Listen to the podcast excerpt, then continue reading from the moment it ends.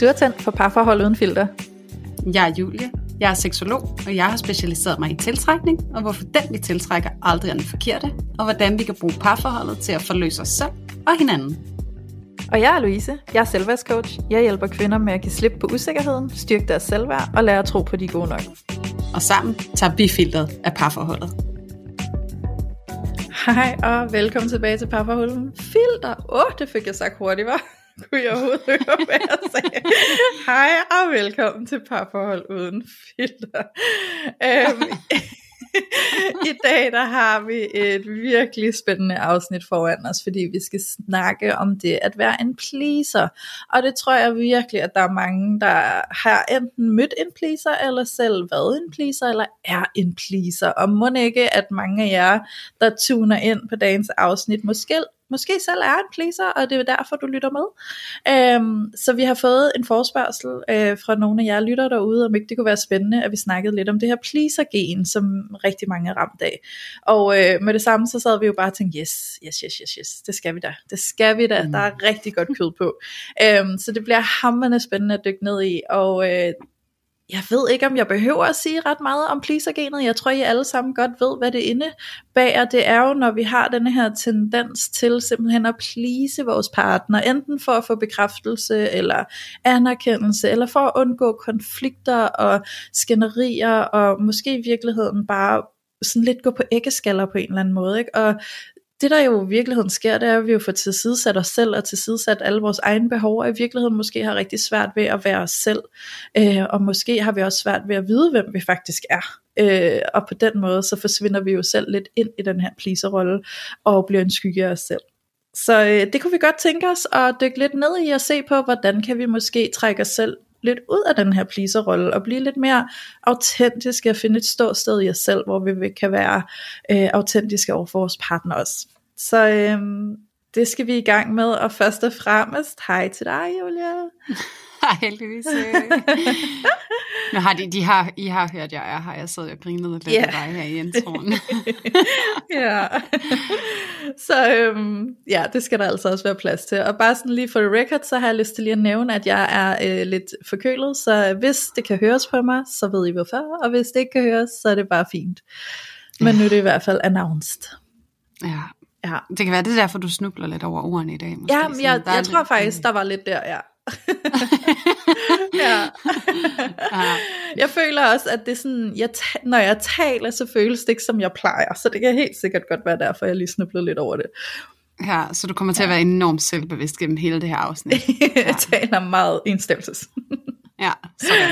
Nej, det skal jeg nok lade være med. Men, øhm, men Julie, vi skal snakke lidt om det at være en pleaser, øhm, yes. og hvordan det jo i virkeligheden, som kvæg vores titel, kan dræbe forholdet lidt. Ikke? Altså, øh, det kan jo virkelig godt slå en øh, relation ihjel, hvis vi er uautentiske i så høj en grad, at vi ender med bare at være en skygge af os selv, der egentlig bare pleaser for at øh, til gode se vores partner hele tiden, ikke? og deres behov, og alt det, der ligger under det, og alle de årsager, der nu engang er til, at vi har en eller anden øh, strategi inde i os selv, der tror, at det er det, vi behøver at gøre. Ikke? Mm. Øhm, og Julie, nu har vi jo, altså det er jo ingen hemmelighed, vi har snakket lidt om det her inden vi gik i gang med at optage, og har snakket lidt om, hvordan at pleaserrollen jo også er noget, vi selv genkender. Øh, og jeg ved da også, mm. at det er noget, du genkender. Så vil du ikke fortælle lidt om din egen sådan oplevelse med pleaserrollen? Jo, altså pleaserrollen og jeg, vi har jo fulgt sad i mange år. Mm. Ja. øhm, og, og jeg kan jo også mærke, altså bare det jeg siger det, og det sagde jeg også, inden vi begyndte at optage, der er lidt andet skamfuldt egentlig, der nok for mit ja. vedkommende følger med det, at skulle være øh, selverkendt pleaser på en eller anden måde, fordi at det jo er netop øh, noget, som er forbundet med en eller anden form for inautenticitet, hvor man er sådan ret langt væk fra sig selv og ret meget over i andre. Mm-hmm. Øhm, og det er jo virkelig noget, jeg selv har arbejdet enormt meget med, og er kommet også øh, til livs i, i et format, sådan at det ikke er noget, der styrer mig i min hverdag. Men når jeg kommer rigtig meget under pres, så er det faktisk stadigvæk en strategi, jeg tyrer til nogle gange. Ja. Øhm, og derfor så synes jeg, at det er vigtigt måske, fordi jeg tænker, at jeg er jo nok ikke den eneste, der sidder og kan føle mig sådan lidt, åh, åh nej, jeg er sådan en, ikke? Altså man får mm. sådan en tendens til at, at blive lidt duknakket, eller, eller måske sidde og slå sig selv lidt i hovedet over, åh nej, jeg er også bare sådan en pleaser, og det er også for dårligt, og det burde jeg også lade være med at være. Men derfor så synes jeg netop, at, at den der skam, den skal vi prøve at tage lidt ned, og det tænker jeg også, at vi kan gøre ved at prøve at forstå, hvad det her pleaser er for et fænomen, og hvorfor man bliver en pleaser i første omgang. Fordi igen, der er jo altid, altså der er en mening med alt adfærd. Ja. Øhm, det tjener et formål, ikke? og det gør den her pleaser-adfærd jo også. Altså den er ja. jo ikke meningsløs på nogen måde, den er jo faktisk altså dybt forankret i en hel masse frygt og smerte og, øh, og traume og alt muligt andet godt nede på bunden tit og ofte. Ikke? Og det synes jeg er vigtigt i, i dagens afsnit måske at få talt frem, fordi jeg tænker, om man så selv er en pleaser, så kan man måske blive lidt mere medfølende over for sig selv. Mm. Eller hvis man er sammen med en pleaser, så kan man ligesom prøve at se den adfærd i et bredere perspektiv, og prøve at se lidt bag om adfærden, og forstå, jamen hvorfor gør du egentlig, som du gør? Det kan godt ja. være, at jeg synes, det er pisse irriterende, at du pleaser, og du ikke har en holdning eller en mening, og du bare siger ja og nikker og, og nejer, når jeg beder dig om det. Men nu prøver jeg lige at se bag om den adfærd, som irriterer mig, og prøve mm. at forstå, hvor den kommer fra, ikke? Jo. Så det er noget af det, jeg håber, vi sådan får bragt frem i dag. Men jeg tænker også, at vi sådan begynder at dykke helt ned i det, så kan jeg jo også godt tænke mig at spørge dig, Louise, om pleaserrollen er noget, du kender til. Ja, det er det. mm. øhm, ja, det er det da helt sikkert. Og jeg vil sige, at øhm, det er så sjovt, fordi jeg føler, at i dag, der er jeg meget, meget lidt pleaser. Og jeg har også en side inde i mig selv, hvor jeg er det stik modsatte af en pleaser.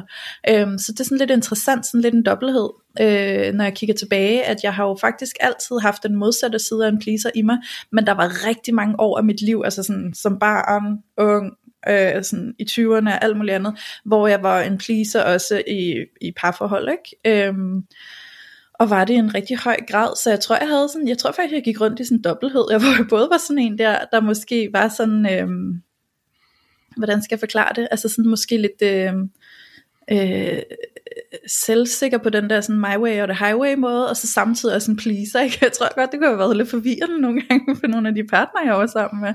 Øhm, ja. Og det, det er lidt interessant, men den dag i dag har jeg jo fået ryddet op i rigtig mange af de ting, som var årsag til, at jeg var en pleaser. Så den dag i dag, så er det ikke noget, der sådan opererer i min hverdag, og det er rigtig rart. Det er virkelig, virkelig rart. Øhm, fordi det er jo også samtidig øh, ens betydende med, at jeg har fundet ind til det sted i mig selv, hvor jeg har den her ro og tillid til mig, øh, og til at jeg kan være mig, og være okay, når jeg er mig, ikke? Øhm, og i relationer, og vide, at jeg kan være elsket for at være mig, og jeg ikke behøver at have de her følehorn ude, som, som jeg i virkeligheden synes, det lidt er, når vi er en pleaser, det er jo, at vi har nogle utrolig øh, skarpe følehorn, der kan mærke, hvad andres behov er, og at vi så har den her overbevisning om, at hvis vi kan efterleve deres behov, så kan de jo elske os, altså Altså sådan, så har vi vundet. det er sådan, mm. vi vinder kærlighed, ikke? Altså, og det er jo denne her meget øhm, dysfunktionelle overbevisning, vi kan gå rundt med som en pleaser, som jo er blevet etableret i os, da vi var små børn. Øhm, og på en eller anden måde havde nogle oplevelser med vores forældre eller andre nære omsorgspersoner, som, øh, som hvor vi fik opfattelsen af, at vi var nødt til at gøre, som de gerne ville have, og være det, de godt ville have, vi skulle være, for at vi kunne blive anerkendt, og for at de kunne bekræfte os i, at vi var elskede og ønskede i deres nærvær. Øhm, så det er, jo, mm. det er jo sindssygt spændende, og det har været en rejse for mig i den grad, altså en, en årlang rejse, øhm, det her med at få ryddet op i min egen pleaser og så videre. Ikke? Øh, så det har været mange terapitimer og rigtig meget selvudvikling, der har, øh, der har været vejen til det. Det er der ingen tvivl om. Men, øh, men lad mig også bare lade det være jeres bevis på, at hvis du sidder og er en pleaser, og jeg kan jo se inde i vores Instagram, hvor vi har lavet en øh, spørgerunde, at rigtig mange af jeres spørgsmål går jo på, hvordan I kan trække jer ud af pleaserrollen. Ikke? Øh, så til alle jer, der sidder desperat og tænker, kan det lade sig gøre, og hvordan lader det sig gøre? Det kan lade sig gøre. Og øh, jeg er mm. sikker på, at der kommer nogle guldkorn her i løbet af afsnittet på, hvordan. Øhm, så jo, jeg har bestemt også haft rigelig med erfaring i det at være en pleaser. Mm. Ja. Ja, så vi er to faktisk. Ja, ja, ja, ja. Sådan. Ja, ja og, og noget af det, jeg synes, der er interessant i det, du siger, Louise, det er det der med, at det jo også, altså den, altså den der pleaser, den kan jo også have forskellige formål, og så alligevel noget, mm. altså bliver formet lidt, lidt det samme, men, men du fremhæver det her med, at det, der, at det kan være sådan en måde at vinde anerkendelse på, eller du mm. ved, at blive set på, øhm, og set med nogle varme og nogle kærlige øjne. Nå, men nu gør jeg det, som jeg godt kan lide at gøre, og nu føler jeg ligesom, at, at jeg får en plads i det her fællesskab, fordi jeg bliver set på med anerkendelse. Øhm, og så kan man ligesom rette sin adfærd af efter det. Øhm, men der er også den anden side af det, og den tror jeg jo særligt, hvis der sidder nogen derude, der kommer fra misbrugshjem, eller noget i den dur. Øhm, det er lidt den der konfliktskyhed, du også snakkede ind i i starten, Louise, da du mm. lavede introen, Ja. øh, som jeg også synes er rigtig fint at fremhæve her i starten, øh, hvor at, at den her pleaser-rolle kan også være motiveret af en enorm frygt for at stå i øh, en konflikt. Mm. Øhm, og når jeg siger særligt børn i misbrugshjem og sådan noget, så er der jo den her med, at, at forældrene har en tilbøjelighed til at være meget humørsvingende eller uforudsigelige i deres luner. Ja. Ja, uterrenlige. Du ved aldrig helt, hvor de er henne. Hvor fuld er du i dag? Har du fået noget at drikke? Har du ikke fået noget at drikke? Øhm, hvor emotionel er du i dag? Alle de her ting. Og så er det også, man udvikler de her enormt gode følehorn på, hvor skal jeg gå henne? Mm. Som du har sagt til det her med, at man kommer til at gå på æggeskaller. Men Ja. der er motivationen ikke så meget at få anerkendelse. Der er motivationen faktisk at undgå smerte. Ja. Øhm, jeg skal ikke ud i en smertefuld situation, hvor at jeg bliver udsat for nogen form for krænkelser, om de er fysiske eller psykiske. Mm. Så, så det der med, at vi også prøver at forstå og nuancere den her pleaser lidt, det er ikke kun fordi, jeg gerne vil have, at du skal kunne lide mig. Det er også for, at jeg undgår smerte. Mm. Øhm, og det er det der med netop at prøve at se bagved, hvad er, altså se bag om adfærden, hvad er den her adfærd et udtryk for? Hvad er det for en strategi? Den, altså, hvad, hvad, hvad er den kommet af? Ikke? Altså, fordi ja. det er jo en strategi, vi har for at overleve i et eller andet format, og vi er jo både altså, overleve i den forstand, at vi er afhængige af at få kærlighed og anerkendelse fra vores omgivelser, fordi vi er per definition sociale væsener, som Mm. lever af det fællesskab, vi er i, men også fordi, at vi er, hvad kan man sige, øh, dyr på en sådan måde, at vi skal overleve, øh, hvad kan man sige, vold og krænkelser og sådan noget, sådan, så vi ikke dør. Ja. Øhm, så den er lidt tosidig på den måde. Det handler både om inklusion, men også ren og skær overlevelse. Mm. Så, så, så det er jo egentlig, altså hvis når man kigger på pleaser-rollen og sådan prøver at forstå den, så er den jo, altså, den har jo virkelig rødder i nogle enormt dybe psykologiske mekanismer, som skal Ja. sikre os vores plads her i verden, ikke? Jo, Ja. det har den virkelig. Ja, altså på en måde kan man jo sige, at den er sådan... Øhm, det er jo sådan en afværgende mekanisme, ikke? Altså sådan, Ja, enten afværger jeg en konflikt, eller også så afværger jeg en afvisning. Og så finder jeg ud af, hvordan jeg sådan skal modulere mig her, for bedst muligt at øh, holde en fred, eller at møde en varme og en kærlighed. Mm. Ja. Øh, og det der sker, det er jo, at når vi så går ind og bliver sådan pleaser der øh, tidligt i vores liv, så er vi jo blevet hammerende dygtige til at være sådan en kam- kameleon, ikke? Øhm, Ja. Altså, så, så det, er jo, det er jo netop, som du også siger, Julie, vi har jo forladt os selv, fordi det handler ikke længere om øh, at være os selv i en relation, det handler om at afmåle den anden, og så tilpasse os den anden, sådan så vi kan være i den relation, og føle, Ja, at vi kan høre præcis. til i re- relationen, ikke? Ja, Øhm, præcis. Ja, og jeg tror bevægelsen derfra, og det er jo igen, og det tror jeg måske også til at afsnit kommer til sådan at cirkulere meget omkring, fordi det er også de spørgsmål, der opstår, det er, hvordan slipper jeg min pleaser-adfærd? mm. Jamen, så handler det faktisk om, at du først og fremmest prøver at se på den adfærd med medfølelse. Netop at se den i det perspektiv, som du lige har fremlagt, Louise. Det her med at se, at den tjener et formål. Altså, der er, Ja. det er ikke en, en dum, ligegyldig adfærd, som du bare kunne lade være med at have, hvis du bare kunne finde ud af det. Den er der, og den har passet på dig, og det er måske den, der faktisk har været årsagen til, at du har overlevet indtil nu. Så det der med at så, altså anerkende det og kunne sige, okay, jamen, det er i orden, nu vil jeg Mm. gerne noget andet. Ja. Øhm, fordi det er det der med, at hvis vi først sådan, ah, men jeg gider ikke være sådan, jamen så går du i krig med virkeligheden, fordi Mm. det er sådan, du er. Det har Ja. tjent et formål, det har fået dig hertil, det har Ja. været så konstruktivt for dig at gøre det her op igennem dit liv, så det er helt okay, at det er der, Ja. du er, og det er så der, vi starter al udvikling, det er faktisk med accepten af, hvad det er for et ståsted, vi skal træde videre fra, ikke?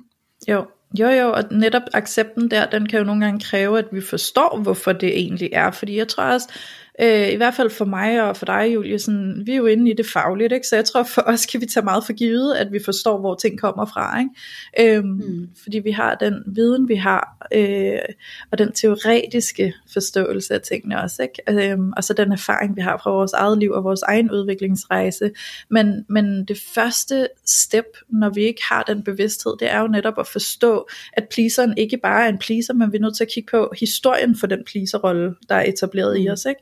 Hvor er den egentlig opstået henne? Hvorfor? Hvad er det for nogle scenarier, du har stået i i dit liv som barn, hvor du har følt, at det var et redskab, du var nødt til at bruge?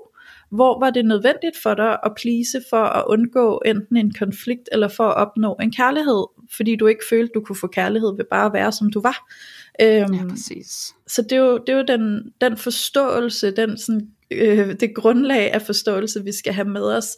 Øh, eller sådan er det i hvert fald for mig, og måske er det også for nogle af jer, der sidder og lytter med. Ikke? Øh, mm. Og den forståelse skal til, for at jeg ligesom kan træde ind i den der accept og sige, okay, nu forstår jeg det, så nu kan jeg acceptere det med omsorg, og så kan jeg begynde at kigge på, hvordan kan jeg så rykke videre fra det. Ikke? Men uden den forståelse, så er det meget svært for mig at stå et sted og hoppe videre, øh, fordi så er det som om, jeg ikke har noget at skubbe fra på, eller sådan, ja, hvis det præcis. giver mening. Ja. ja, nej, det giver super meget mening. Og så noget af det, som jeg også sådan tit prøver sådan at henlede til, når det er, man skal sådan skabe den forståelse og accept omkring en selv. Mm. Så hvis det er, at du føler, at det kan være svært at acceptere dig selv med den adfærd, som du har nu, det kan også være, at du møder kritik på din adfærd fra din partner, eller dine venner, mm. eller nogen andre i din omgangskreds, som så understøtter, at det er svært for dig selv at acceptere det, jamen så kan det nogle gange hjælpe, og så prøve at se dig selv udefra, og måske som et barn, og så se, jamen jeg kan da godt forstå, at det barn gør alle de her måske uhensigtsmæssige ting, mm. fordi at det barn er troet, reelt set troet, øhm, og det er egentlig bare sådan en lille, hvad kan man sige, hjælp, øh, sådan støttefod, eller hvad vi kan kalde det, ikke? altså til ja. at netop at skabe den der medfølelse, til at dyrke den medfølelse ind i os selv, sådan at slippe fordømmelsen en lille smule, fordi vi bliver ofte langt mere medfølende og empatiske, når vi ser et barn frem for, at vi ser den voksne også, som burde og kunne skulle forstå og, og agere i alting. Ikke? Altså der ja. kan være alle de her burder, og ja, det er jeg også bare for stor til nu, og jeg er måske også selv forældre, og det burde jeg da kunne finde ud af. Men, ja.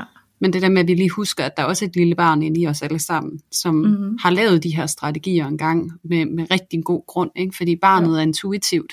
Det er ikke, hvad kan man sige, kalkuleret eller noget som helst. Så, så det der med at se det på den måde som noget umiddelbart, kan godt være en god støtte til at komme til den accept. Ja. Ja. Jamen helt sikkert også igen sådan det her med, at skyggen af en pleaser er jo i virkeligheden en, en frygt, ikke? Altså det er jo sådan et frygtsomt sted at stå, når vi er en pleaser, ikke? Det er jo også fordi, jeg får det her ord desperation. Altså der er jo mm. en desperation for noget, som vi prøver at opnå ved at iklæde os den her rolle som en pleaser, ikke?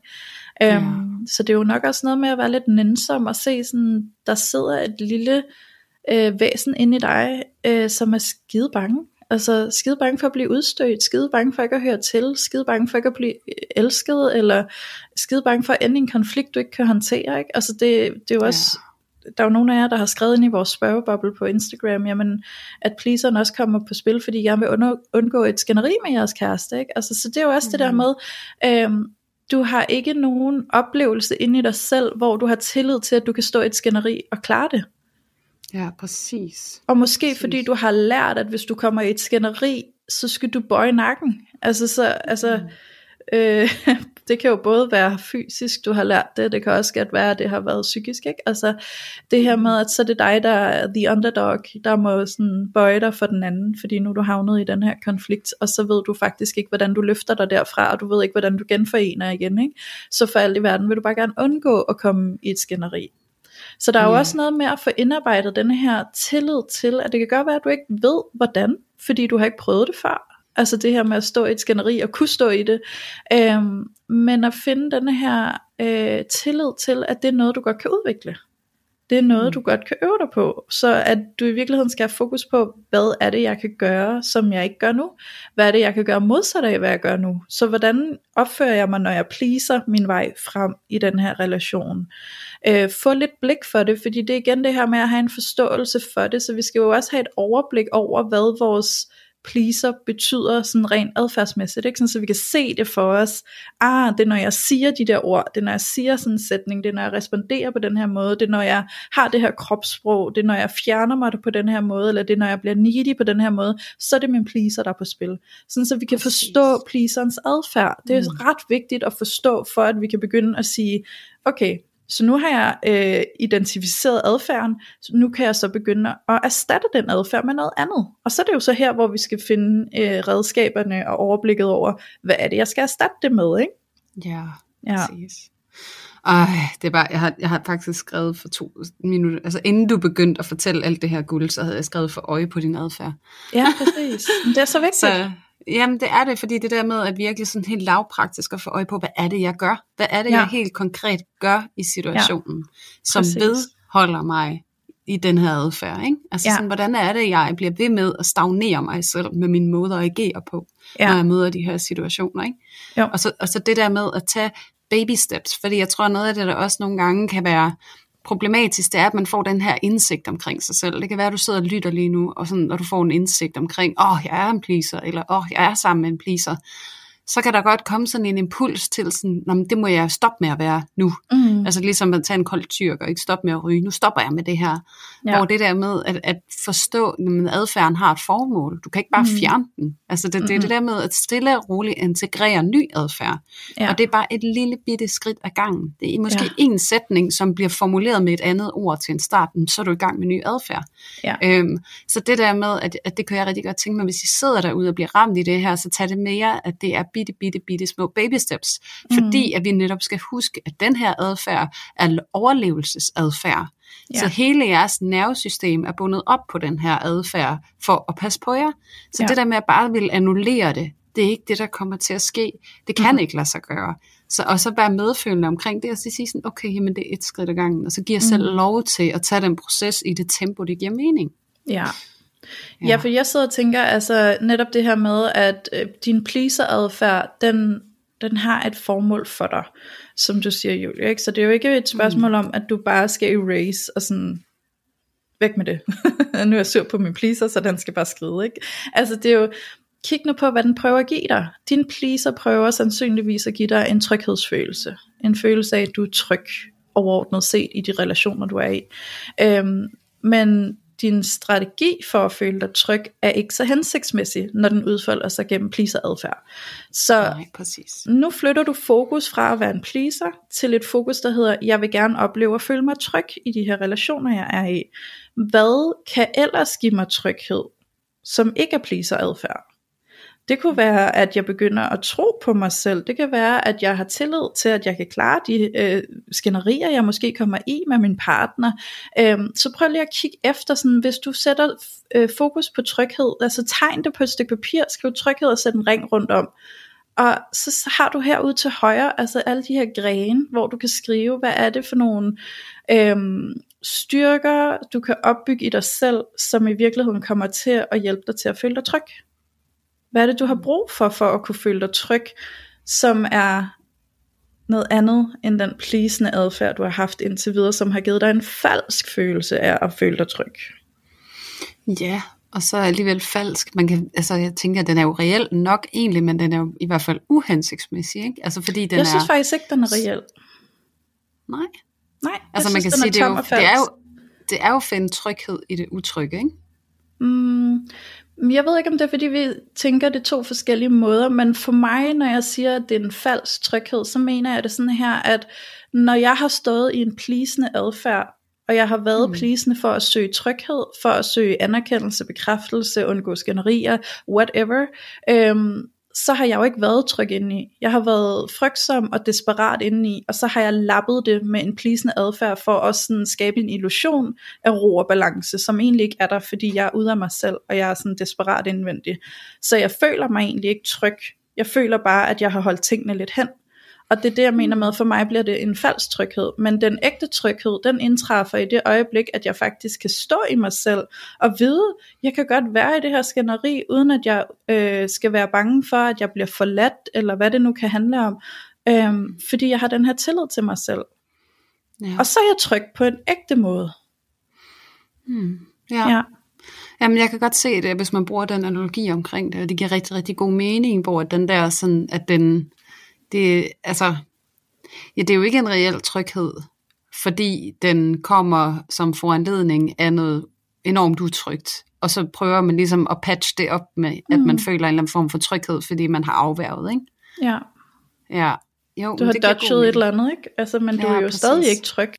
Nej, det er rigtigt. Og noget af det, jeg tænker, som måske som giver mening herfra, og nu har vi sådan prøvet at anfægte det her lidt med at få øje på, øhm, for det første, hvorfor er det, du er en pleaser? Øhm, Ja. Prøve også at opdyrke en eller anden form for accept omkring, jamen min pleaser, den har tjent et formål, øhm, og det er egentlig rigtig, rigtig godt, at jeg har lært at blive en pleaser, fordi at det er en måde, jeg har beskyttet mig selv på. Mm. Jeg er også klar til noget andet. Okay, Mhm. få øje på adfærden. Hvad er det, du gør, som vedholder og fastholder dig i den her rolle? Og hvad er det for nogle små skridt, du kan gøre for at bryde ud af den her rolle? Ja. Og så tænker jeg måske, medmindre du vil tilføje noget, Louise, fordi ellers så tænker jeg at trække noget andet med ind. Ja, Ja, jeg vil bare lige hurtigt sige det her med, at pleaseren har jo tjent et formål, som vi bliver ved med at sige. Ikke? Og nu er vi klar til noget andet. Og der vil jeg bare sige, øh, formålet må stadig jo gerne eksistere. Og fordi formålet er jo det stadig det samme. Så formålet skal jo ikke nødvendigvis være noget andet. Formålet er måske stadig denne her, nu, nu vender jeg bare tilbage til tryghed, det kan også være, det er noget andet for jer, men for mig eksempelvis, så er det tryghed. Ikke? Så formålet med, at jeg var pleasende, det var at føle tryghed. Mit formål skal stadig være det samme, jeg skal bare finde en anden strategi til at finde tryghed, en strategi, der er hensigtsmæssig.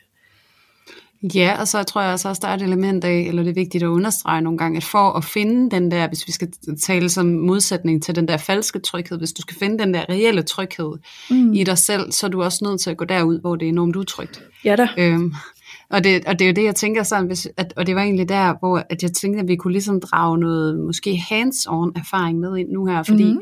at, at tale ind i, hvordan vi måske selv har skulle stå i den Ja. utryghed, eller hvordan den utryghed, den så ud, da vi mødte den, da vi Ja. ligesom begyndte at prøve at forandre den her pleaser-adfærd. Øhm, og, øh, og jeg tænker, vil du lægge ud, eller, eller skal jeg prøve at tage Ben med et eksempel først? Ja, men altså, det lyder på dig, som om du så med et eksempel øh, på hånden, som du er klar Altså, jeg sidder jo egentlig jeg tænker, at der må, jeg må gribe et eller andet, fordi at jeg har i hvert fald tusind af dem. Ja. Øhm, men hvis man sådan lige starter fra, fra bunden af, ikke? altså min, øh, min pleaser-rolle, den kommer meget fra det sted, hvor jeg prøver på at undgå smerte. Ja. Øhm, så det er særligt i skænderier og konfliktsituationer og sådan noget, hvor jeg bliver enormt pleasende, og hvor jeg bøjer af. Mm-hmm. Øhm, og giver plads, og det kan se ud på mange måder. Det kan også være helt at fjerne mig, og det kan nogle gange endda virke konfliktoptrappende. Ikke? Ja. Men det der med, at, at i stedet for at insistere på, når jeg mærker, at noget ikke føles rigtigt for mig, og tur og give plads til det. Ja. Fordi min tidlige erfaring, det, og det er særligt også i kontakten med, øh, med min far, da han var her, det her med, at han jo var alkoholiker og havde et udadreagerende temperament, og det var jo både verbalt og fysisk. Øhm, der var der den her øh, tydelige følelse af, at man gik på æggeskaller, ikke? Så man skulle bare ikke træde ved siden af. Og så gik det da først helt galt, hvis man gjorde det. Ja. Ja. Så jeg blev meget sådan forsigtig omkring, hvor jeg gik, og prøvede at afværge situationer, hvis jeg kunne mærke, at der blev opildnet til noget som helst. Så du ved, så patchede jeg det ned igen, og, og sådan, om kan jeg hjælpe jer, eller hvordan kan jeg, eller jamen, det skal I ikke tænke på, jeg gør bare, eller, altså du ved, det der med at bøje af, ikke? Mm. Så det har fyldt rigtig, rigtig meget for mig. Øhm, og særligt hvis der var sådan nogle former for en uenighed, så er jeg rigtig hurtig til at bøje af, og så i stedet for at egentlig at fastholde, hvad jeg selv mærker og tror på, så begynde at understøtte det, den anden mærker og tror på, og sådan at forlade mig selv i det, mm. jeg mærkede, hvis det giver mening. Ja, det gør det. Ja, og noget af det, jeg så virkelig har sådan skulle lære, øhm, og det er faktisk egentlig mest her de seneste tre år, det er øhm, at prøve at kaste mig ud i, når jeg mærker, at der er et eller andet, som vi kan være uenige om, mig og min partner. Øhm, så har jeg virkelig skulle tage mig selv i, ikke bare at gå ind og så stryge ham med hårene og give ham ret. Mm. Fordi jeg var så bange for, at han skulle blive vred, og så forlade mig. Ja. Øhm, og det kommer jo fra den der lille pige ind i mig. Nej, men hvis ikke at jeg gør det her, så bliver du vred, og så forlader du mig. Og jeg er afhængig af, at du er her, far. Ikke? Hvis man ser ja. i den kontekst. Øhm, og jeg har virkelig skulle øve mig på, og så, og så i stedet for at, at stryge med hårene, og så sige, nej, ved du hvad, jeg er uenig. Jeg mener faktisk det her. Ja. Og jeg vil gerne have, at det bliver taget alvorligt. Ja. Wow, jeg har været Ja. så bange, mand. Jeg kan bare mærke sådan koldsved ned ad ryggen og sådan noget. Ikke? Og Ja. det er jo vildt at mærke, for det er jo det, der sker. Det er jo hele mit nervesystem, der bare går i gang. Øh, øh, øh. Ikke Sådan, nu går det Ja. helt galt. Ja. Og det er bare for net, og så prøve at eksemplificere den der frygt. Det føles så vildt, og sådan, jeg kan mærke det der rush, du ved, sådan, men at jeg siger noget, nej, jeg mener det her, og jeg har bare lyst til at løbe alt, hvad jeg kan, ikke? Altså væk Ja. fra situationen. Det er sådan en kæmpe frys flygtreaktion, jeg får Ja. og så bare stå i det, og så faktisk også at skulle stå i, at han måske netop reagerer på det, men erfar, det er ikke det samme. Jeg er ikke en lille pige mere. Jeg kan Nej. Godt stå over for et voksen menneske, der har en reaktion. Det er okay. Jeg Ja. dør ikke. Og hey, han forlod mig ikke, fordi Nej. Jeg var uenig. præcis. Og fordi jeg stod fast på det, jeg kunne mærke var sat for mig. Mm. Men er du gal, mand? Hvor har det bare været en uphill battle, ikke? Men det Jo. har været så rart, stille og roligt, og så også få nogle af de erfaringer ind i mit nervesystem, hvor det ligesom, og det er det der, hvor jeg kan mærke, at pleaserrollen, den begynder at aftage sådan rigtigt og slippe mig lidt, det er jo, når at jeg får de der nye erfaringer, kropsligt Ja. øh, og adfærdsmæssigt, det der med, at jeg kan prøve at lave en ny adfærd, og jeg får alle de der reaktioner, som jeg kan kende og mærke fra dengang. Altså, mm. min, min krop husker det her så tydeligt, ja, og så stå i det alligevel. ja, Det er så angstprovokerende, ikke? Og det er derfor, jeg tænkte, det vil jeg tage med, fordi jeg har brug for netop sådan at vise, at det er bare, det er ikke bare lige sådan, Nå, men så slipper jeg det bare, fordi mm. også det der med, at man skal være forsigtig, og min kæreste kan ikke lide, at jeg er en pleaser, Nå, men så stopper jeg med at være en pleaser. mm. Så er du det er en pleaser. ja. Så det der med, det, det kræver virkelig noget af en, at man virkelig tør at sætte sig selv i nogle, nogle positioner og nogle Ja. situationer, Ja. som, som kan føles ubehagelige. Og også det der med, at man også på en eller anden måde indstiller sig på, at, at der kan jo godt komme en reaktion, men også at man så netop sætter fokuset på, jamen jeg er jo voksen nu. Mm. Dengang jeg blev en pleaser, der var jeg et barn, som skulle Ja. passe på mig selv, hvor jeg, som, Ja. fordi jeg var et barn og dybt afhængig af mine voksne. Nu er jeg selv voksen, ja. så jeg kan godt stå over for en anden voksen. Og jeg forlader ikke mig selv, uanset hvordan det her går. Ikke? Det er jo virkelig at skabe en alliance med det der indre barn og sige, jeg går sgu ikke fra dig. Ja, jamen præcis, du har mig. Ja, præcis. Ja, ja. Jamen det er også fordi, jeg så også, der var faktisk ret mange, altså sådan til alle jer, der har været inde og give input i spørgerunden, der er en ret fin rød tråd i meget af det, I spørger til. Øhm, og der er rigtig meget den her med sådan, hvordan sætter jeg grænser? Øh, hvordan siger jeg nej? Øhm, og der er også en, som skriver, hvordan sætter man grænser uden at få dårlig samvittighed? Og der har jeg bare et meget kort svar. Du kommer til at føle samvittighed. Og det er just part of it. Altså sådan, når du skal begynde at udvikle din evne til at sætte grænser, og du er en pleaser, så vil du opleve, at de første mange gange, du sætter grænser, så har du pisse dårlig samvittighed, og du har sandsynligvis også lyst til at trække i land. Og her, der er disciplinen simpelthen at stå fast. Det er det her med at stå i, at det føles af helvedes til. Du er pisse bange. Du får lyst til at trække i land. Du har dårlig samvittighed. Du er bange for, at du har trådt nogen over tæerne. Husk dig selv på, at de andre mennesker, du står overfor, også voksne mennesker, der har ansvar for dem selv og deres egne følelser, de har ansvar for selv at få sagt fra, de har ansvar for selv at i tale sætte deres behov og ønsker. Det er ikke dit ansvar. Så hvis de føler sig trådt over tæerne, så er det deres ansvar at gøre noget ved det, eller sige noget, eller gøre noget, et eller andet. It's not on you. Så det handler jo om, at disciplinen er i de første mange scenarier, du kommer til at stå der og prøve dig frem nervøst og sætte en grænse, eller sige fra, eller et eller andet andet. Sige nej til noget, som nogen spørger dig om, om du vil, som du bare kan mærke, du ikke har lyst til, og du plejer bare at sige ja, ja, og så går du afsted, og så er du pissirriteret over, at du spilder din tid på det, ikke? Øhm, og går ulmer indvendigt over det. altså sådan, alle de gange, hvor du skal begynde nu at sige nej, og sige fra, og så de her grænser, det kommer til at være en virkelig ubehagelig følelse. Men den følelse, den bliver altså mindre ubehagelig med tiden, fordi ligesom Julie lige har beskrevet, når du begynder at få de her oplevelser af, at du rent faktisk overlever det, og øh, jeg vil ved med, at du også begynder at få en oplevelse af, at der er nogle mennesker, der lige pludselig respekterer dig på en måde, de ikke plejer at respektere dig. Fordi som pleaser, så sker der jo også det, at vi er, øh, som pleaser er vi jo rigtig gode til bare at sige ja til en hel masse, og gøre det, andre vil have os. Og det gør også, at andre mennesker får en idé om dig, om at du er sådan en, de altid bare kan gå til, når de har brug for, at noget skal gøres. Øh, fordi du er sådan en yes-sayer, der bare altid tager imod og gør, hvad folk vil gerne vil have af dig. Øhm, mm-hmm. Og når du begynder at sætte grænser, så vil du også opleve, at folk ikke i samme grad, sådan, nu laver jeg lige gåsøjne, sådan misbruger dig, og misbruger din villighed til altid at sige ja til alting. Fordi nu begynder de at se en ny side af dig. Og det, at de begynder at respektere dig på den måde, det kommer også til at give dig en følelse af noget selvrespekt. Så det er sådan hele, det er sådan en dynamisk udvikling, der kommer til at ske i takt med, at du tør at stå den her disciplin, der hedder, jeg står i det, der føles virkelig dårligt, mens jeg gør det, fordi det er nyt og fremmed og frygtsomt for mig at gøre det. Ikke? Men ja. det du skal fokusere på og huske på, det er, at det er mega nødvendigt, og det er mega vigtigt, hvis du gerne vil noget andet, end at være en pleaser. Og så få lidt øje på, hvorfor det er vigtigt for dig, ikke at være en pleaser længere. Ikke? Altså hvad er det så, du gerne vil, når du ikke er en pleaser? Hvad er det, det kommer til at give dig i dit liv, at du ikke er en pleaser længere? Hvem er du så? Altså prøv at sætte lidt ord på det for dig selv. Jamen når jeg ikke er en pleaser, så er jeg selvsikker. Når jeg ikke er en pleaser, så er jeg ærlig og autentisk over for mine relationer.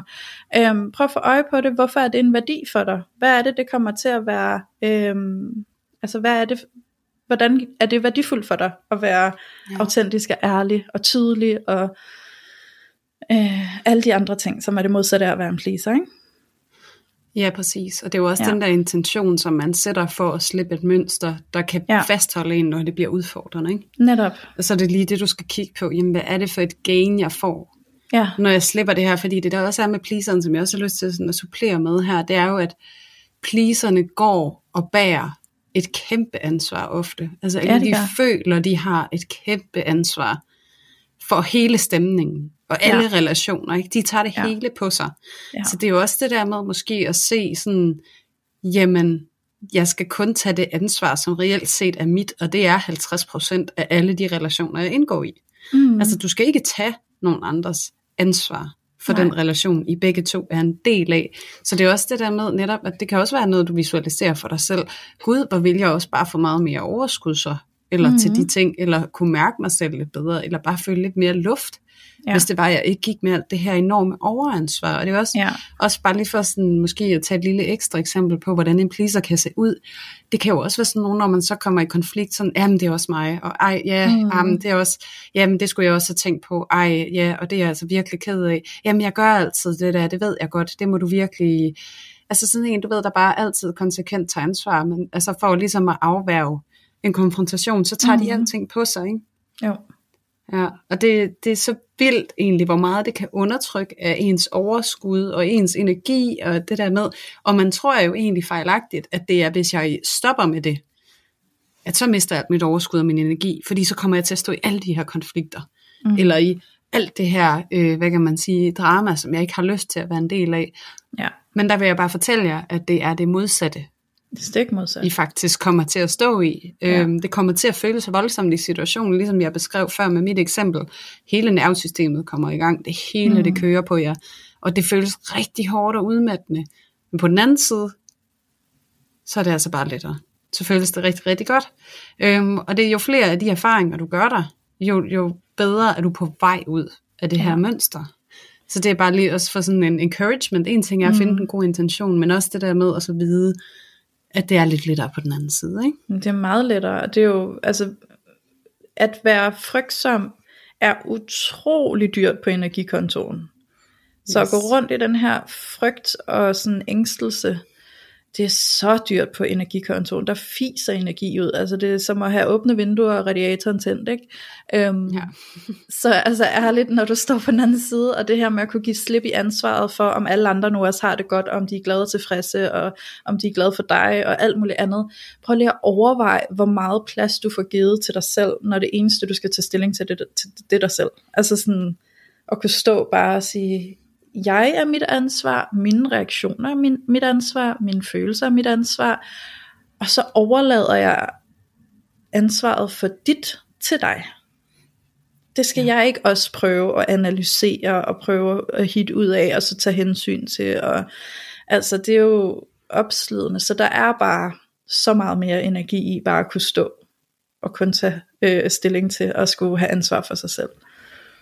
Ja, præcis. Ja. Lige præcis, og det der med alle de positive eftervirkninger, det er også ofte har, altså for mit eget vedkommende, så kan jeg virkelig mærke, at efter jeg sådan har fået taget godt fat i, i min pleaserrolle, og egentlig sådan fået, fået afviklet en stor, god del af den, så kan mm. jeg jo mhm. også mærke, at øh, jeg for eksempel føler mig meget tættere med min søn.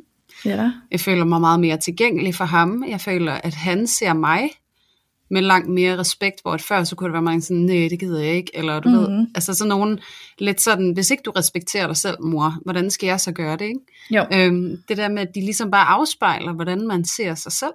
Men sådan øhm, er det jo også det, med en partner. Altså hvis du ikke respekterer dig selv, så respekterer jeg dig heller ikke.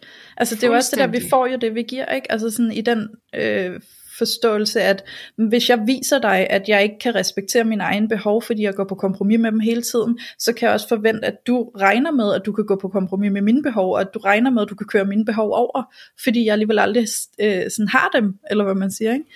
Ja, præcis. Ja. Det er det, altså du, det, det er svært at forvente, at nogen skal respektere en mere, end man er villig til at respektere sig selv. Ikke? Præcis. Øhm, og det er jo også bare netop for sådan at vise det der med, at måske også, altså det der med at drage altså relationen til min søn ind i det, er jo også det der med at se, hvor omfattende den her rolle kan være.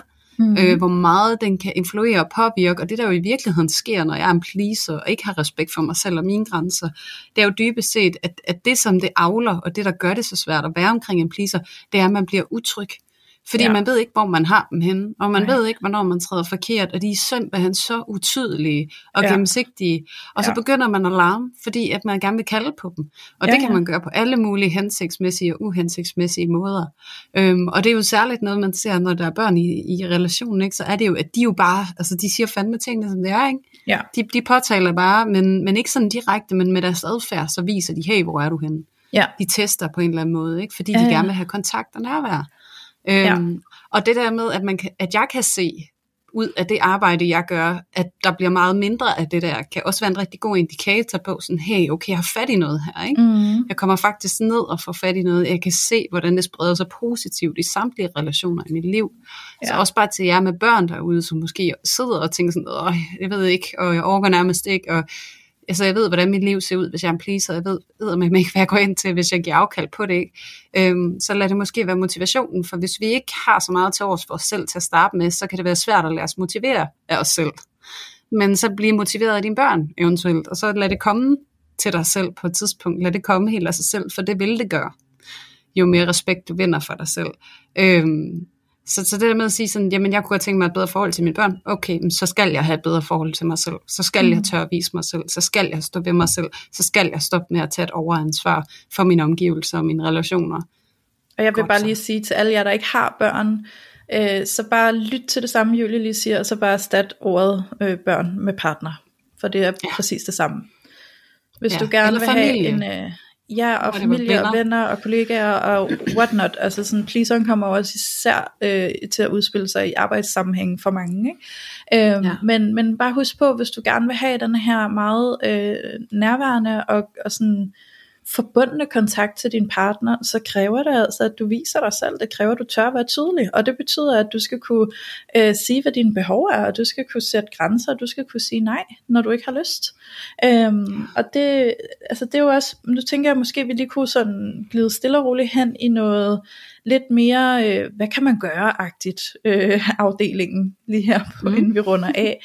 Øhm, og jeg har det sådan, hvis du kan mærke på dig selv, at du er en pleaser, så er noget af det, du kan udfordre dig selv med, det er eksempelvis, at du øhm, tager initiativ til at sige, hvad du gerne vil. Fordi ofte, når vi er i vores pleaserrolle, så spørger vi de andre, hvad de vil. Hvad vil du gerne? Hvad har du lyst til? Fordi så er det det, vi gør. Øhm, så prøv det her i stedet for, hvor du faktisk tager initiativ til selv at være den, der siger, jeg har lyst til at, skal vi ikke gøre det her? Fordi det kan være nervepirrende nok i sig selv, det her med at øh, tilkendegive, hvad man godt vil. Og det kan faktisk også være, at du oplever, at du faktisk lige pludselig sidder i en udfordring, der hedder sådan, gud, jeg ved ikke engang, hvad jeg vil. For jeg er slet ikke vant til at spørge mig selv, hvad jeg vil. Jeg er vant til at spørge alle de andre, hvad de vil, og så går vi bare med det. Så prøv at lave det til en øvelse, at du tager initiativet til at bringe på banen og sige, jeg har nogle forslag, skal vi ikke gøre det? Øhm, sig hvad du vil, sig hvad dine behov er, og, og vær initiativtageren til at være den, der bringer det op.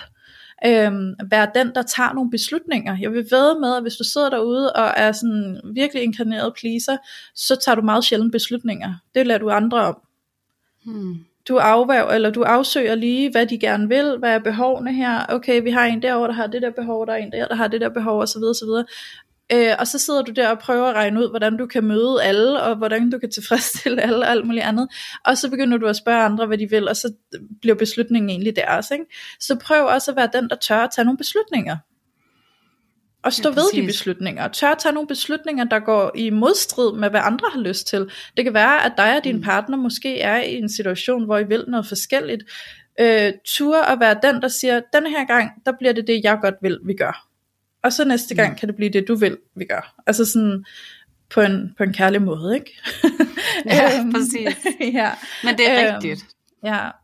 Så der er, sådan, der er sådan rigtig mange måder, du kan udfordre dig selv på. Det kan også være sådan noget med at være i en setting, hvor at du lytter meget, men du er måske ikke den, der kommer på banen og selv ytrer dig, fordi det føles skræmmende og usikkert. Ikke?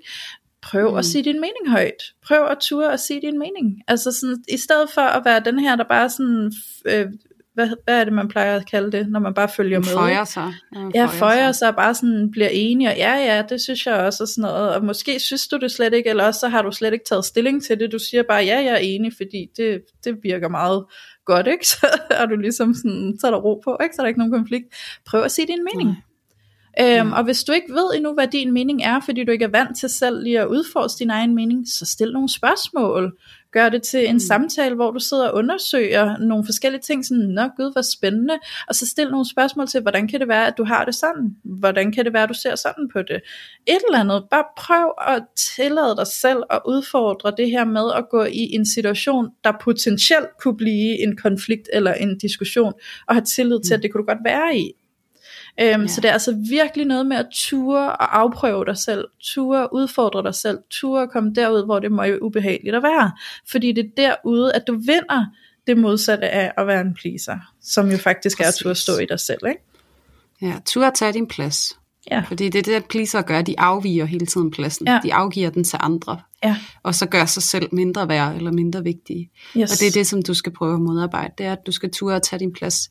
Ja. Og jeg synes også lige forlængelse af det her, så sidder jeg og kommer i kontakt med sådan en historie om det der med netop at ture egentlig at ytre sit behov, og ja. bede om at få sit behov opfyldt. Ja. Øhm, og bare lige sådan netop for at markere, hvilken forskel det gør, fordi at, at, at for mit eget vedkommende, så kan jeg mærke, at, at det er sjovt også, nu du siger det der med, at man kan være den, der måske føjer meget, eller giver meget plads. Ja. Altså jeg kan også mærke, at tak med, at jeg har arbejdet med det her, så noget af det, der sker, når min, min partner og jeg, vi har samtaler, det er faktisk, at jeg fylder langt mere i samtalen. Mm-hmm. Jeg mhm. siger langt mere, end han gør, hvor at der har været sådan en kutume for, at det er ham, der taler utrolig meget, ja. og får utrolig meget plads. Og nu er jeg begyndt at tage enormt meget plads, og så skal han faktisk sige fra en gang imellem. Mm. Og det føles okay, men det er befriende at mærke, at der er den plads mellem os. Ja. Plus, at, at det her med, han, øh, han arbejder rigtig meget. Han har tre jobs lige for tiden, og der er fuld smæk på, og så har vi så har jeg også mit barn og sådan nogle ting. Så det er ikke altid sådan det der med at få passet de ting ind, som vi gerne vil. Mm-hmm. Og jeg har været så god til at bøje af, og sådan, om du arbejder meget, og du er træt, og jeg har altså et mønster hjemmefra med en mor, der var hjerneskadet, og enormt træt hele tiden. Ja. Så jeg både hele tiden af og henvendte mig ikke, og spurgte ikke om noget, fordi jeg orkede ikke at stå i den konflikt, eller føle mig til besvær over for hende. Ja. Så det mønster har jeg jo også haft med herinde. Og nu selvom min kæreste, han arbejder, arbejder, arbejder, så er jeg kommet til et punkt, hvor jeg kan sige til ham, ved du hvad, jeg vil gerne have, at du inviterer mig på en date. Mm. Og jeg er ligeglad med, om det er en flaske vin og en, øh, en færdiglavet pastaret herhjemme ved spisebordet. Jeg vil bare rigtig, rigtig gerne have, at du inviterer mig på en date. Det har jeg brug for. Ja. Altså, og så bare kunne stå i det, og så være okay med, at han måske synes, det er inconvenient, eller irriterende, eller mm. det er fint, men det, det har jeg faktisk brug for. Ja. Så, og det der med at turde at stå i det, det er en ja. kæmpe udvikling for mit personlige vedkommende. Og, og, og, det er, altså, og det er jo det vigtige måske at pointere her, det er slet ikke så farligt. Øhm, og det er faktisk ikke farligt at være til besvær for nogen heller. Men det er jo også det udviklende det engang, det for jer. Altså det er, jo, ja. det er jo udviklende for jer som par også, fordi han får jo i virkeligheden også den gave at få øje på, hvad det er, som du har brug for. Og ja, det i stedet jo, for, jo... at jeg måske går og bliver, du ved, sådan lidt småbitter og passiv-aggressiv, og går og ja. med veninder. Han inviterer mig fandme aldrig ud, og jeg ved fandme Hvad hvis ikke, han og... på sigt mistede dig, fordi at han slet ikke vidste, hvad du ville have, og han ikke vidste, at det var en, en mangelvare? Altså, så du giver jo også en gave i at være tydelig og sige, jeg vil gerne inviteres på date. Okay, og det kan da godt være, at han tænker, fuck, det har jeg ikke tid til, og ej, hvorfor skal jeg nu til også tage mig af det, når jeg har så meget andet, ikke? Men det er jo så også der, hvor at du giver ham ansvar for selv at prioritere, hvad der er vigtigt for ham. Ikke? Altså, så det er jo også Præcis. det her med, at du giver ham den gave i at sige, øh, det her har jeg brug for, og så får han den indsigt i, nå, men det er jo så åbenbart vigtigt, hvis jeg godt vil pleje den relation, jeg har til Julie. Præcis, og så er det valg, han tager. Øhm, ja. Det der med, at, at det, hvordan det ville, før at jeg havde på nogen måde kigget i en pleaser-rolle, så ville det have været sådan, at jeg havde netop siddet med mine veninder, og så havde jeg bitchet over, at han aldrig mm. inviterede mig. Og nu gør jeg så meget for ham, og han gør ikke noget for mig. Øhm, og, og det er jo der, hvor den der pleaser, den så får afløb nogle gange. Ja, ja. Det, det der med, så finder man et andet sted, fordi man, er ikke, man tør ikke stå i det i relationen. Ja. Og så Ja. bliver man også ut- utydelig over for den anden. Og så synes den anden måske egentlig, man egentlig bliver lidt irriterende, fordi jamen, så går den, der er pleaser jo, og egentlig er sådan lidt passiv-aggressiv måske, eller Ja. utilfreds, eller, og så kommer det ud sådan lidt gennem sidebenene, eller en dårlig energi, eller et eller andet, i stedet for at man bliver tydelig, og det er meget Ja. nemmere at forholde sig til. Mm. Og det er også noget af det, jeg prøvede at tale ind i før, det der med, at noget af det, der kan være rigtig svært ved en pleaser, er den der enorme utydelighed, de har. Altså ja. man aner ikke, hvor man har en pleaser henne. Man kan ikke mærke dem. Nej, og, det, Nej. og den der, det der nærvær, der kan opstå, når det er, man viser sig. Ja. Ja. Og at man, at man står i det og tænker, hvordan du reagerer på, hvad det er, jeg viser dig, det er dit. Mm. Men jeg skal vise mig, fordi at vi to, vi er sammen. Du har valgt at være sammen med mig, og det er sådan her, jeg er, det er sådan her, jeg ser ud. Ikke? Jo. Og, og tur har tillid til at lave den bevægelse, fordi at det giver altså bare guld på den anden side. Det gør det virkelig. Øh, Det Ja. er et helt andet form for nærvær, man fornemmer, og en helt anden form for styring, man også føler at have på sit eget liv. Ja, Øh, det der med, at jeg går ud og beder om det, jeg har brug for, i stedet for at sidde passivt og afvente. Og hele tiden 100%. bøje af, så der er det, de har brug for. Ikke? Altså, hvor det, som du også sagde, det der med, at man går i frygt hele tiden, Mm. eller er motiveret af, af, hvad kan man sige, for the wrong reasons. Ikke? Mm. Det er opslidende, Ja. Det er det. Og så vil jeg sige, at nu siger du det her, Julie, med, at måske kan man tage sig selv i at komme ud og sidde sammen med veninderne, og så i virkeligheden brokke sig og beklage sig over sin partner, fordi at ens partner ikke gør øh, dit og dat, ikke? Mm. Og der vil jeg sige, lad det være et, øh, et clue for dig, hvis du nu er pleaser, der ikke kan få sagt fra, der ikke kan få sagt til, der ikke kan i talsætte dine behov, men i stedet for at få afløb ved at sidde og beklage dig øh, bag din partners ryg, så lad det være et clue om, at øh, det er et kald om, at du faktisk skal blive tydelig og sige, hvad du godt vil have. Øhm, ja. Og en måde måske at hjælpe dig selv lidt her, det er at ændre på, hvordan du kommunikerer til dine venner og veninder om din partner og de mangel, mangler, du føler, der er fra din partner af. Så i stedet for måske at sætte dig med dine venner og veninder og sige, øh, min partner er fandme også bare, og der, der sker aldrig en skid, og jeg sidder her, og jeg giver så meget, og så får jeg bare ikke en skid. Altså. Øh, prøv lige at tage dig selv i det sprog, du bruger der. Fordi du er faktisk i gang med at skabe en kløft imellem dig og din partner, når du beklager dig på den måde. Øhm, så prøv i stedet for at vende den rundt. Jeg har sagt det her før i et af vores tidligere afsnit. Øhm, prøv at vende den rundt, og så i tale sætte den mangel med en større respekt for din partner hvor du sådan kan i tale sætte, jeg kan mærke, at der er noget, jeg ønsker mig. Jeg kunne eksempelvis godt tænke mig at komme på flere dates. Øh, jeg kan bare godt mærke, at det er utrolig svært for mig at skulle bede om det, fordi jeg faktisk øh, føler, at jeg så er øh, til besvær, og det er faktisk rigtig svært for mig at være. Øhm, men samtidig så kan jeg jo godt se, at min kæreste, han øh, fiser rundt og arbejder helt vildt meget, og er rimelig fedt op i forvejen, så jeg kan måske også godt forstå, at han ikke har tænkt over det, men jeg kan virkelig godt mærke, at det er noget, jeg ønsker mig. Sådan så du faktisk begynder at tale med en større respekt, både om din partner, men også om dig selv, og du faktisk i tale sætter situationen objektivt. Fordi fra det ståsted inde i dig selv, der vil du altså også bidrage til, at du begynder at få denne her tilstand, hvor at du nærmer dig, at du kan gå hen til din partner og sige, jeg ved godt, du er hammerne travlt, men jeg kan mærke, at jeg har lyst til at blive inviteret på date, og det vil, det vil være vigtigt for mig at opleve i forhold til vores relation, at der også er plads til det, så kunne du have lyst til at prioritere det ind. Øhm, og det er, jo, det er jo virkelig at sætte det hele i et andet perspektiv. Præcis. Fordi så er du ikke et offer længere. Så er du faktisk den, der øver dig på at tage initiativ og tage ansvar for det, du ønsker dig i livet. Præcis. Ja. Øhm, jeg sad faktisk med en tanke, og nu kan jeg ikke huske den. Der var et eller andet andet, jeg ville have budt ind med. Men øhm, ja, det kan jeg ikke lige huske. Men Julie, øh, vi skal jo også til at runde af, fordi at nu, øh, nu har vi snart øh, rundet en time, som jo ligesom er vores øh, sådan gennemsnit på et afsnit. Og øh, det synes jeg da, vi skal respektere. Men er der noget, du sidder og tænker, at vi mangler at få med nu her, inden vi runder helt af? Nej, ikke der, hvor jeg er lige nu, men, men det skøre og det frustrerende er jo tit og ofte med den her podcast, at så har vi siddet og indspillet et eller andet, og så kommer der alle mulige tanker bag. Ja. ja, sådan, Ja. Man burde næsten lave sådan afterwards eller et eller andet Ja, ja. øh, på, hvad, hvad, hvad der kommer. Men øh, nej, ikke som det er lige nu. Jeg synes egentlig, at det du fik sagt lige før, det der med netop at prøve sådan at være lidt mere objektiv omkring situationen, Ja. og inddrage det der mere respektfulde perspektiv, både på ens selv, men også på ens partner. Ikke? Jo. Øhm, og så tage det med hjem, og så prøve at blive imødekommet, og imødekomme på den måde. Det synes jeg bare, øh, altså, det kan, det, man kan næsten ikke lave en bedre afslutning på det afsnit, ikke? Ej, altså, det- sådan, altså, også det er meget det- hands-on på en eller anden måde, i Det er forhold til at ville forandre den Ja. her position, ikke? Og jeg kan bare, altså jeg må underskrive selv, jeg kvitterer lige på det, fordi det har været en af de sådan store øh, ting, der har hjulpet mig. Det har været en af de værktøjer, som har fået mig til at opleve et stort skifte i mig selv. Det har været at gå fra at sidde og bitche over min partner til mine veninder, til rent faktisk at begynde at i tale sætte det objektivt, for at udtrykke øh, den frustration, jeg havde med respekt.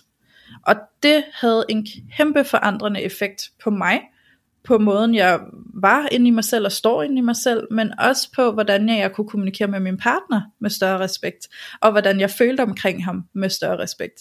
Så, så det er altså, jeg kan kvittere helt personligt på, at den er skide hammerne kraftfuld. Ja.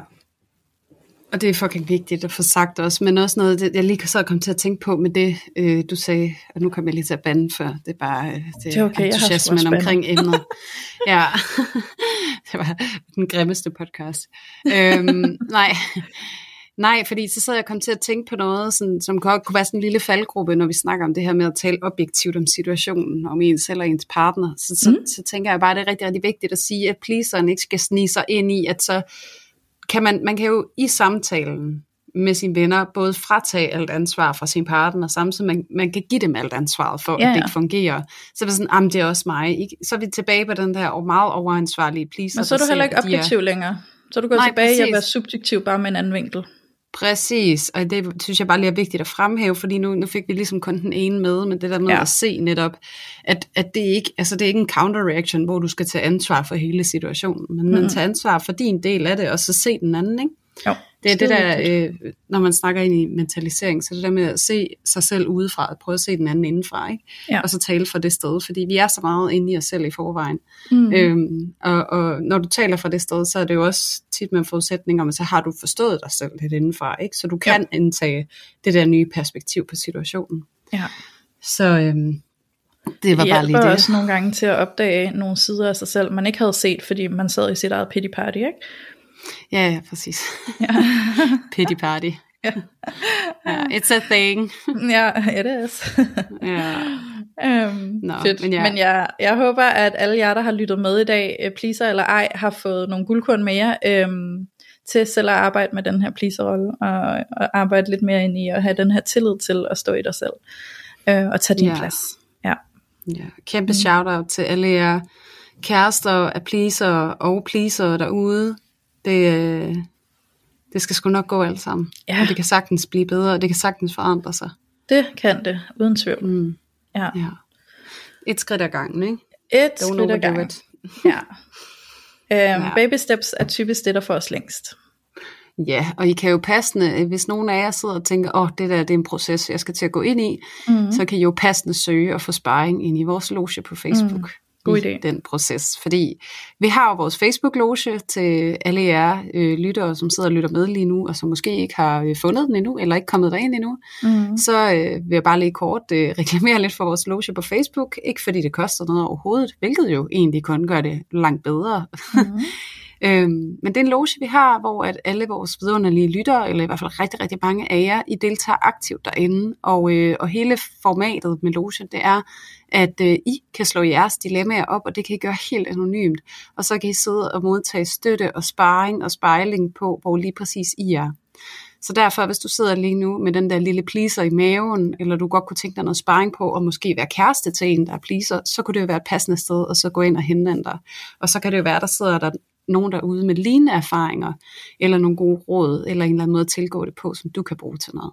Ja. Så lige min varmeste anbefaling til, at I hopper ind, og så bliver medlem af Lotion, fordi der er altså bare et rigtig, rigtig fint fællesskab, og rigtig meget guld at hente derinde. Det er der virkelig. Og mm. øh, Lotion finder du på Facebook ved at søge på parforhold uden filter, bindestreg Lotion. Og vi lukker nye medlemmer ind hver tirsdag. Ja.